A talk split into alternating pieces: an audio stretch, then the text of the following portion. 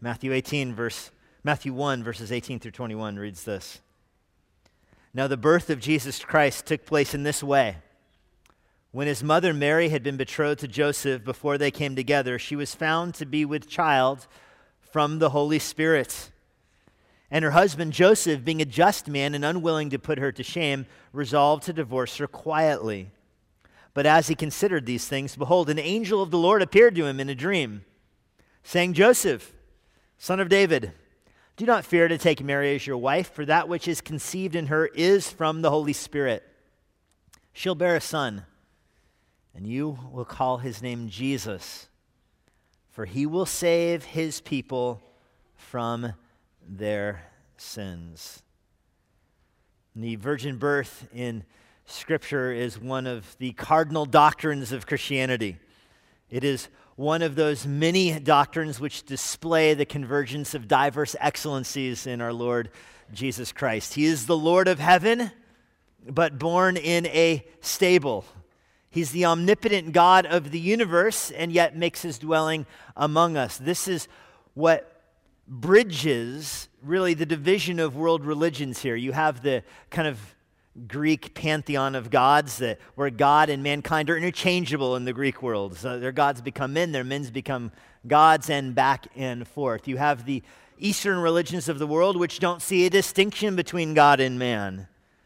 And then you have more of the, the Western religions, or the people of the book, as Muslims would call it, who see a distinction, a hard and fast distinction between creature and creator, where God has nothing in common with mankind at all. And then you meet Christianity, and then you meet the Bible, and it has a foot in both of those worlds, doesn't it? where God is the creator of the universe. God is not like us in any way. The scripture says that our error in thinking about God, Psalm 55, is that you thought, speaking of mankind, you thought God was just like you. Nothing could be further from the truth. He doesn't have a body, He just exists. He's not dependent upon anyone, He doesn't look like us. He is just different than us altogether because He is eternal and omnipotent. That is the God who created the universe. And then that God is born and takes on human flesh, takes on a human nature, becomes a person when Jesus Christ is born in a manger. That rocks all of our theological categories. Seminary students flunk out and become heretics over this doctrine. And this has been said about the virgin birth that if you understand this doctrine, you will lose your mind, but if you deny this doctrine, you will lose your soul. That's why it is so important for us to study it this morning. As we look at the virgin birth, we discover one birth of a person who has no beginning, a pregnancy with no husband, and yet a fundamental cardinal doctrine of our faith.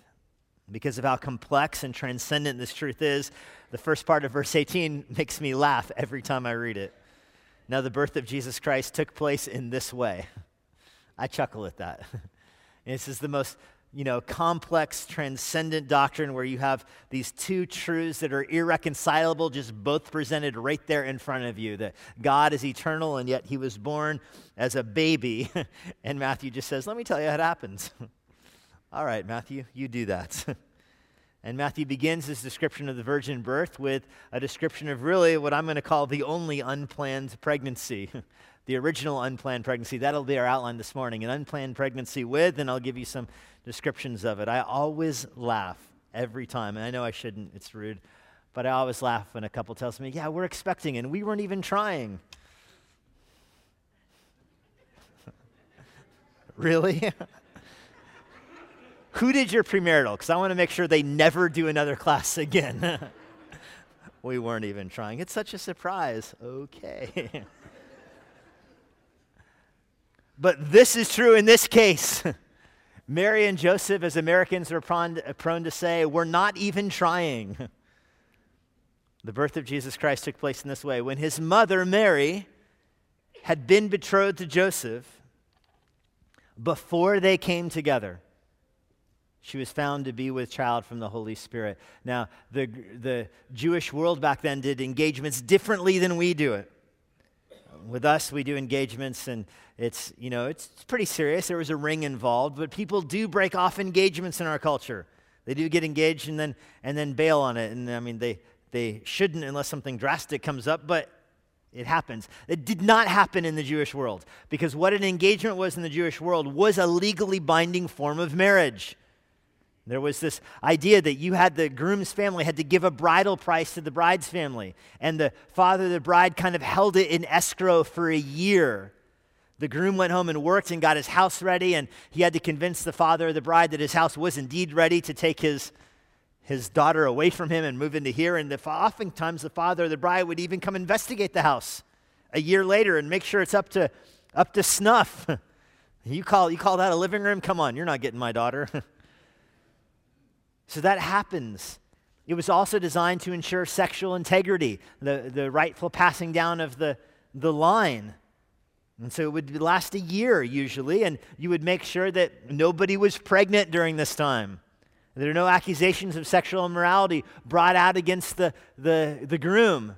And the wife, if she had been immoral, it would obviously be exposed during that time period. That was the design of this year long betrothal period. That's why the word betrothal is the word translators use here. It's more extreme than an engagement. It's not a marriage, though. They're not, they're not intimate together. That's the whole point of this year long period, is that they're not intimate. They, you know, in the American world, we have the idea of a legal marriage and a religious marriage. And I'm a pastor, I'm licensed by the Commonwealth of Virginia and the County of Fairfax to do marriages, but you still have to get a marriage license and I have to file it with the government. Both boxes have to be checked, religious and legal. Well, in the Jewish world, the legal box was checked a year before the religious box. You know, there'd be a year that goes by before you were actually married in God's sight, even though you're legally married. That was the betrothal period. And you were not intimate during that time. That was the point, and that's where they are. And if immorality was exposed during that time, it left you with two options, and that's what we see here in this passage an unplanned pregnancy with two options. And the first option would be execution. This is what Deuteronomy describes. If immorality is discovered with a betrothed person, then she should be put to death. This is Deuteronomy 22, verses 23 through 24. Describe it, and it's a very interesting window into Old Testament sexual ethics. If the betrothed was uh, sexually intimate with, with a guy out in the country, out in the, you know, away from a city, she would not be put to death. Only the guy would be. But if it happened in a city and she did not cry for help, then she should be put to death along with the guy. They would both be executed. That's the, uh, the penalty for this kind of sin. And that's what's described. And that would have been appropriate. Now, who knows if the Jews had the authority to do this during the life of Christ? It seems that the Romans did not let them execute people, but it also seems from extra biblical sources that they often did stone to death adulteresses. That's even implied in the Gospel of John that they were preparing to do just that. Hence, Jesus' question when they brought out the adulteress to stone her to death Where is the man? What's going on here? Aren't you missing somebody? And it seems that that was an option available to them, and Joseph could have availed himself of that. The reason that you might do this, if you were, if you were engaged to a lady and she turned out to be pregnant, you would likely avail yourself of this option because it vindicated you. Everything would be done in public. She would be put on trial. She would be condemned. She'd be executed, and people would know about this. Even if they didn't execute her, it still vindicated you. Even if they didn't actually stone her to death, it was still clear that you were not in the wrong. You're not the culprit.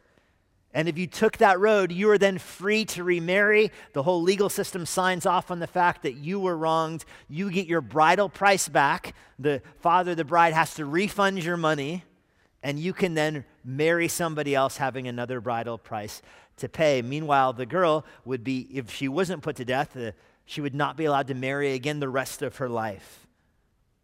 Why would somebody do this? Well, it would vindicate themselves.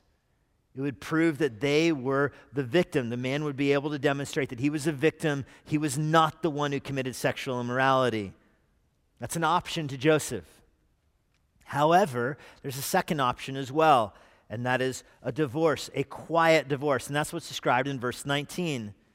Her husband Joseph being a just man, that's the word for righteous, he was a righteous, faithful man, unwilling to put Mary to shame, resolved to divorce her quietly. Had Joseph taken the public route, it would have put Mary to shame and vindicated Joseph. Instead, Joseph, because he's righteous, is going to divorce her uh, quietly, it said, the way The, the Mishnah, by the way, is just the written record of the Pharisees' tradition. So the Pharisees had their own legal system. It eventually got written down in what's called the Mishnah. The Mishnah describes this that the, the case could be settled just by two elders. Two of the religious leaders and the bride and her parents and the groom and his parents would get together. The two elders would negotiate something. It would not be public. Like in the American system, it'd be like a non disclosure agreement, a private settlement, maybe. You settled out of court and the terms are not disclosed publicly, that kind of thing. You could do that in the Jewish world, and you would leave away. The, maybe the bridal price was refunded, maybe it wasn't. Nobody would know except those two elders. Maybe the, the, what was clear is that the wedding couldn't go forward anymore. If there was sexual immorality, they were not allowed to get married. But if you settled this quietly, you could go your separate ways Perhaps you both could remarry in the future, maybe. You'd be allowed to, maybe. Maybe not, depending on who the guilty party was. But the, the key is that it wouldn't be public. Had Joseph done this, the stigma would have remained on him probably for the rest of his life.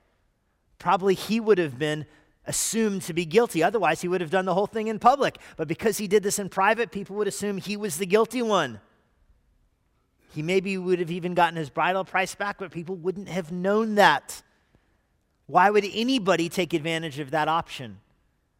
Well, it would have been to protect Mary, it would have protected her. The other reason, very interesting, this is described, by the way, in Deuteronomy 24. Right after the, the description of execution, Deuteronomy describes this option as a certificate of divorce. It's almost as if it's an act of mercy. And Jesus says it that way in Matthew 19, verse 5. He says, It was never God's design to allow divorce, it was, not his design.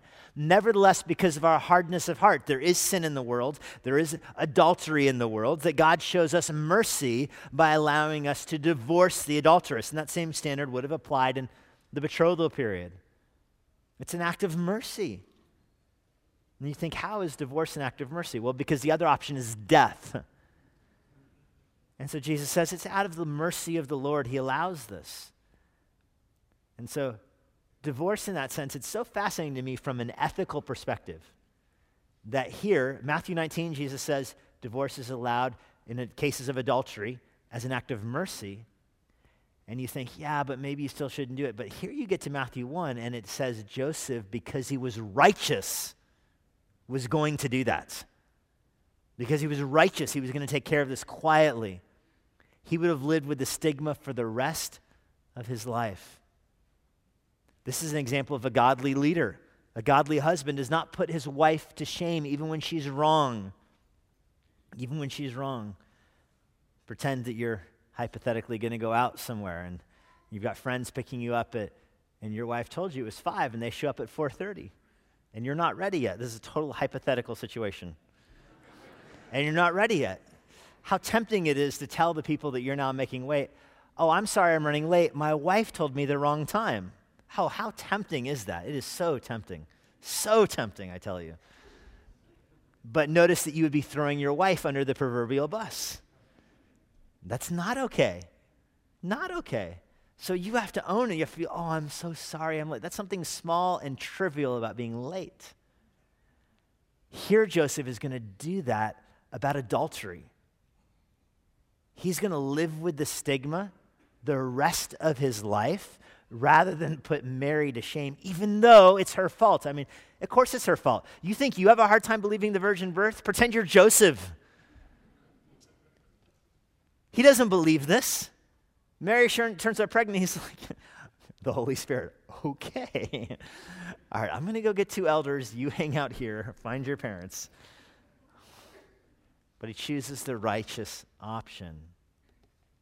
Well, the Lord doesn't allow this divorce to happen because verse 20, as he was considering these things, behold, an angel of the Lord appeared to him in a dream. This is two layers of supernatural confirmation here. It's not just an angel, but it's an angel in a dream saying, Joseph, son of David.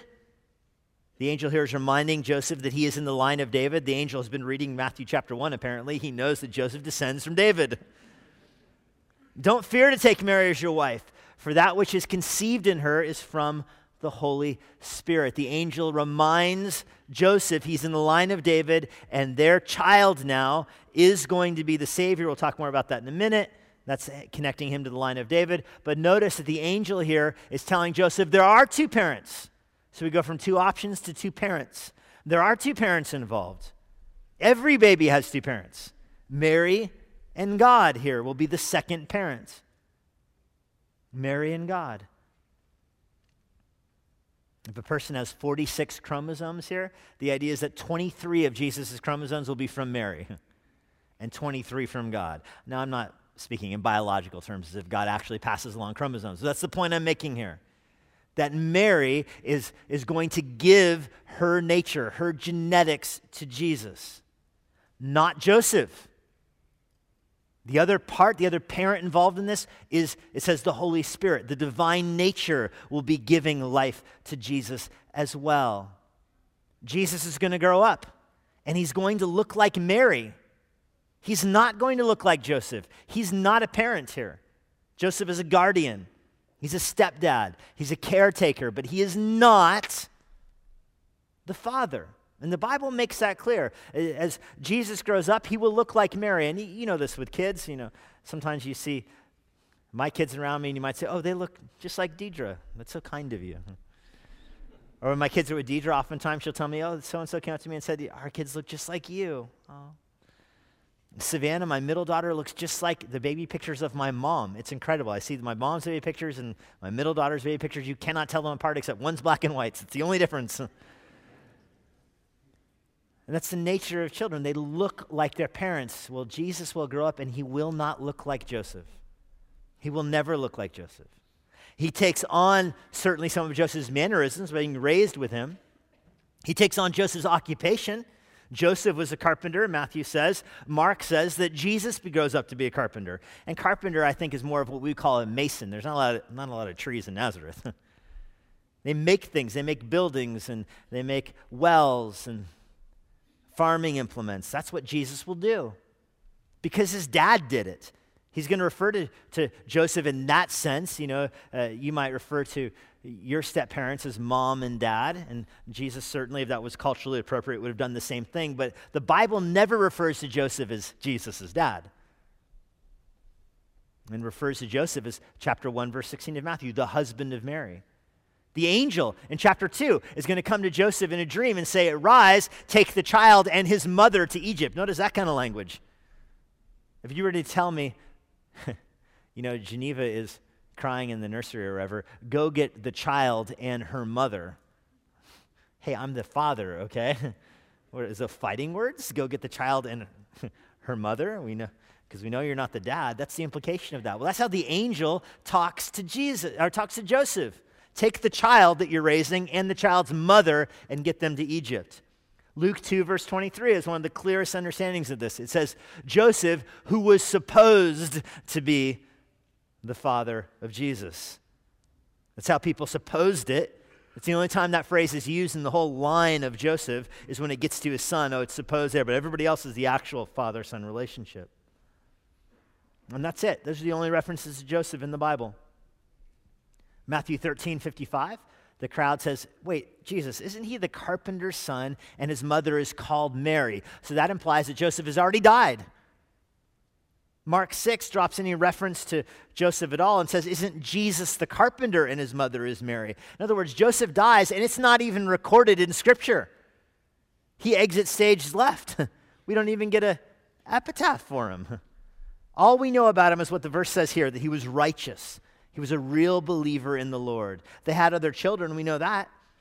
Mary and Joseph were the father of, of James, Joseph. Judas, Simon, as well as several sisters, Matthew and Mark both tell us. But Joseph is never put on display in the Bible. But that doesn't mean that Jesus only had one parent. It says that what is conceived in her is from the Holy Spirit, it says in verse 20. The Holy Spirit, in the sense of God's nature, is the second parent. Now, every human life I mean, life really, the definition, biological definition of life is the division of cells with a unique molecular or cellular identity, unique DNA identity. That, of course, happens at conception where the, the zygote begins dividing, the cells in it begin dividing. The zygote is a unique life from the mother. Because the zygote has a different DNA makeup. You know, if it's a male baby, the, the zygote has a male DNA, the mother does not. So it's very clearly not just a different subset of life in the mother. It has its own identity, its own molecular DNA identity, and the cells are dividing. It's very much alive. By any biological definition of life, a zygote is alive, becoming into a fetus, becoming into a baby and birth. But the whole point, cell division is life. Here you have uh, the language of conception here, that which is conceived of her, and you have this idea that it takes two parents for life. You have the Mary giving life to the, the zygote, and you have the Holy Spirit. You have God Himself giving life. God is the second parent. Now, you see all of the Trinity involved in this, that the very life of God is coming into the zygote. With all of us, our life began as zygotes. I don't know what the plural is, zygote. Who knows? All of us, our life began there. We, did, we weren't alive before that. We had life at that point. But here, this pregnancy is unlike any other one because God's life does not begin with conception. God's life has no beginning. That's the point of Genesis 1 1. In the beginning, God was alive. In the beginning, God is life. He has no start. So, here inside of Mary, this zygote, this baby, he has life that begins here when, when Mary's DNA is added here. It begins here when Mary's life is, is connected to it, but it has no actual beginning of life because it is eternal. You see the language of the Father sending, the Son coming, and the Spirit here. It says twice the Holy Spirit. Verse 18, verse 20, the Holy Spirit is repeated two times here. Clearly, the Holy Spirit is the divine agent active inside of Mary. So you need a brief Trinity refresher here to be in, kind of let the weight of this impress upon you. The three persons of the Trinity are not interchangeable. They are identical except for what theologians call their order. They are identical except that the Father is not the Son. The Son, in a sense, comes from the Father. The Son is the image of the Father. The Father is not the image of the Son, but the Son is the image of the Father. The Father is the source, is the language the Bible uses. The Father gives life. The Father eternally generates. The Son is eternally begotten, the Creed says. The Son has eternal life from the Father. The Son looks like the Father in every way, shape, and form. If the two of them were next to each other, you could not tell them apart, except that one is the Father and the other is the Son. One gives life to the other, Jesus says. The Son has life because it's given to him by the Father. Without beginning, the Son has always been alive, but his life is always from the Father. That's why, by the way, the Bible describes the first person of the Trinity as Father, because that is the essential element of being a father. He's giving life. The second person of the Trinity is called the Son. Why is the second person of the Trinity called the Son of God? Because he is the image of the Father. He's eternally begotten. That's what Son means. The Holy Spirit the Father and the Son have some kind of relationship to each other. The Son is the image of God personified with personal life. The Holy Spirit is the relationship between the Father and the Son, the love they have for each other, their thoughts of each other, how they relate, connect, whatever word you want to use. That is also personified, also has life, and looks identical to the Father and the Son, except the Spirit proceeds from the Father and the Son.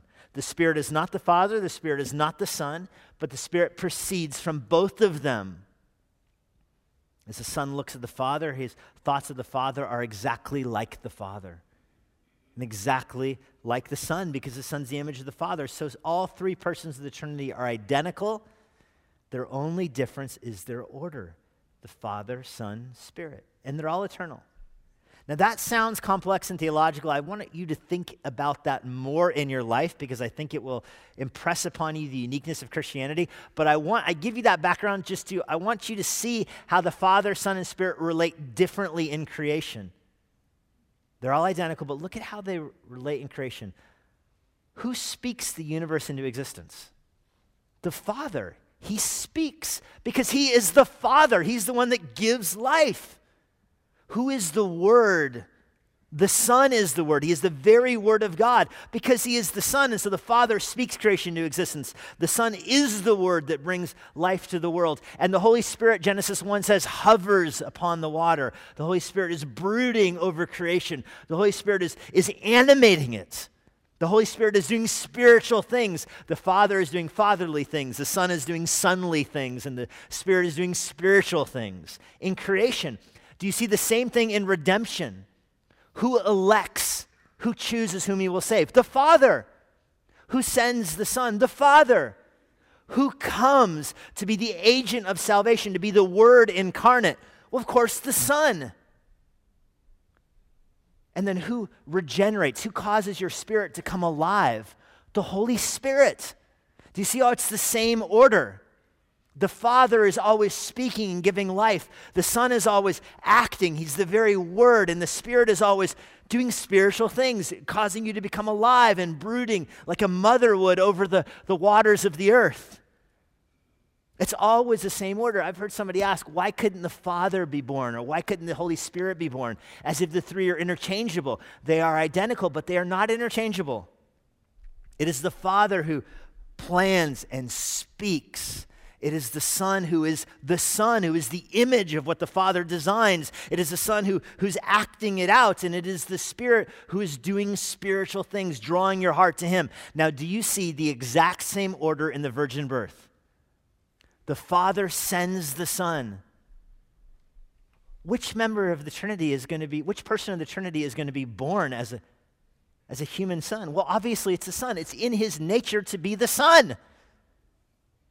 And then which person of the Trinity is going to be at work inside of Mary and uniting the life of God to this, to this egg and, and making a person? Which person of the Trinity would do that? Well, obviously, the Holy Spirit. And you see all three of them at work in keeping with their divine nature. It's an incredible picture of the Trinity. What does this mean? It means that Jesus was the earthly son of a heavenly father, and he was the heavenly son of an earthly mother. That's what it means. And Joseph has his mind blown. well, you see two parents. This leads, thirdly, to two natures. Two natures. Behold, verse 23. I mean, sorry, verse 21 you shall bear, she will bear a son, and you will call his name Jesus. You have these two natures here that this is God and this is man, and it is one person with two natures. And when I say that Jesus has two natures, I mean more than simply he doesn't look like Joseph, he looks like God. You know, that's, I, I mean more than just he's going to take on the attributes of Mary. I mean, he really does have two distinct natures in him.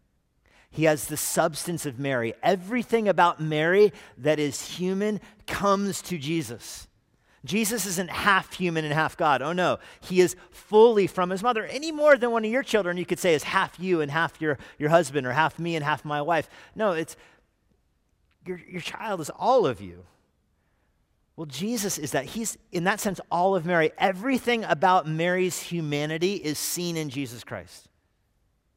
There is nothing about being a human that Jesus doesn't have. He really is a human being. He really is. Is it part of human nature to be in the image of God? Then Jesus is in the image of God. Is it part of human nature to have dominion on the earth? Then Jesus will have dominion on the earth. Is it part of human nature to worship God? Then Jesus will worship God. Is it part of human nature to have to learn? Then Jesus will learn. Is it part of human nature to eat? Was there food in the garden? Amen. Better food than you think, too then Jesus will eat. Is it part of human nature to drink? Then Jesus will drink. Is it part of human nature to be dependent upon your parents for life? Then so will Jesus be. He will crawl, he will learn to talk, he will learn things at school, he will have to grow up.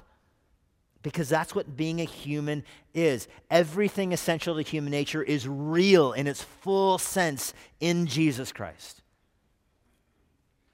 Is it part of human nature to be a sinner? Well, no, because Adam and Eve had a full human nature before they sinned. Now, Jesus is born of Mary. We're going to look at in a few minutes if we have enough time. This is one of those things you'll just pick up next week, and that's the way it is. There's always another Sunday. Amen? Unless the Lord comes back. But if the Lord comes back, you won't need a sermon from me on the Trinity. So it works out, works out great for all of us.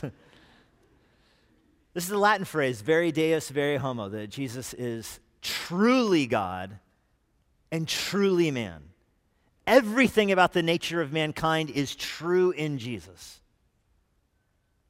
but also because he is the second person of the Trinity, incarnate, in flesh. Everything true about the divine nature is true about Jesus. In the same way he's truly human, he's also truly God. Is it part of God's nature to be omnipotent, to be able to do everything? Yes, then Jesus is omnipotent. Is it part of divine nature to be omniscient, to know everything? Yes, then Jesus is omniscient. Is it part of divine nature to be omnibenevolent? Yes. And so Jesus is omnibenevolent. Have you ever met a baby who is omnibenevolent? No. But Jesus was. Now, how can these two things both be true? How can I stand here and say that Jesus would have to learn to speak and that he is omniscient? that Jesus would be omnibenevolent and yet cry because he was hungry and needed to nurse. How can they both be true? And this has led theologians to say something that I think is absolutely essential to our understanding of Christ that he had two natures and that he could operate freely between both of them. Picture a two story townhome, and you can live on the ground floor and you can live on the second floor, and you can go up and down between the two as you see fit. That's how Jesus is with both of his natures. They're both in him. His natures don't mix. If you tried to mix divinity and humanity, the humanity would be diluted. They don't mix, they don't cancel each other out. They're both there in their true form, and he can live freely between both of them. And this is the key part of that understanding. He will live freely between both of them in a way that does not nullify either of them. Let me tell you what I mean by that when he's taking a spelling test in school, he will actually learn how to spell Naphtali. He won't just access his divine omniscience to get a good grade on the test. when he is a baby, he will actually be dependent upon his parents. He won't just create manna to eat. When he's tempted in the wilderness, he will actually resist the devil with a human obedience and a human righteousness that Adam and Eve had. He will actually resist the devil in that way and not call the angels to come minister to him. He that will happen when the temptation is over. That is what he does. He, cannot, uh, he can see the, Nathaniel sitting under the tree. He knows where the fish are in the pond. He knows which one has the coin in its mouth. He can do all of those things. He can curse the fig tree and it withers. He can raise the dead. He can give life to the little girl. He can do all of those things because he is God. Of course, he can do those things, but he will do those things in a way that doesn't nullify his humanity. And he will sleep and he will resist the, te- the devil and he will resist temptation and he will be born as a little baby because of vere Deus, vere homo, truly God and truly man. Two natures perfectly united in one single person. He was not two persons, he was the second person of the Trinity who added a human nature to himself. Well, this leads to our fourth point. We saw the two options, the two parents, the two natures. And let's end here with the two Adams. The two Adams, the angel speaks to Jesus and says this I mean, speaks to Joseph and says, Name him Jesus. He will save his people from their sins. His people. His people. Adam, the first person in the human race. Every human being descends from Adam. Every human being, because of Adam and Eve's sin, is born in sin and transgression. We have a sinful nature because Adam is the head of our race and he sinned. And so his sin is imputed to us. We born, we are born sinners because we are underneath Adam. Every human being ever born is underneath Adam. We are part of his race, except for Jesus, who is the Lord of Adam. Jesus is a second Adam, the Bible tells us. Romans 5 refers to the first Adam as a type of the Savior. What does that mean? Well, the Adam is the head of the human race, and Jesus will create a new race, a new race, a people who are redeemed, righteous, holy, a royal priesthood, a royal race, Peter calls us. 1 Corinthians 15, verse 22 says, In Adam all die, so in Christ all will be made alive. Everybody who is under Adam is born spiritually dead. Jesus has Adam's human nature, but not Adam's fallen nature, because remember, sinfulness is not an inherent part of humanity. This is why the Bible refers to Jesus as the second Adam. He came to save his people from their sins which he can do because he is not fallen like Adam and Eve fell into sin. He never sinned. He was truly a human and truly never sinned. He did not have Adam's sin imputed to him because he is the Lord of Adam. He is a second Adam. One of my favorite Christmas songs, Come Behold the Wondrous Mystery. In it, it says of Jesus, See the true and better Adam come to save the hellbound man. Christ, the great and sure fulfillment of the law, in him we stand. Do you understand that if you were under the first Adam, you are spiritually dead and you have no means to save yourself? But Christ comes to inaugurate a new race, and he is the Savior for those people who are under him. Notice what the angel says you, He will be the Savior of all who are his people. He will save his people from their sins. It does not say, the angel does not say that Jesus will save the world from their sins. He does not say he will save Adam's race from their sins. It does not say he will be the savior of all people equally and in the same way. It does not say that. He says, the angel says he will be the savior of his people. Who are his people? Those who are under him. We're all born under Adam.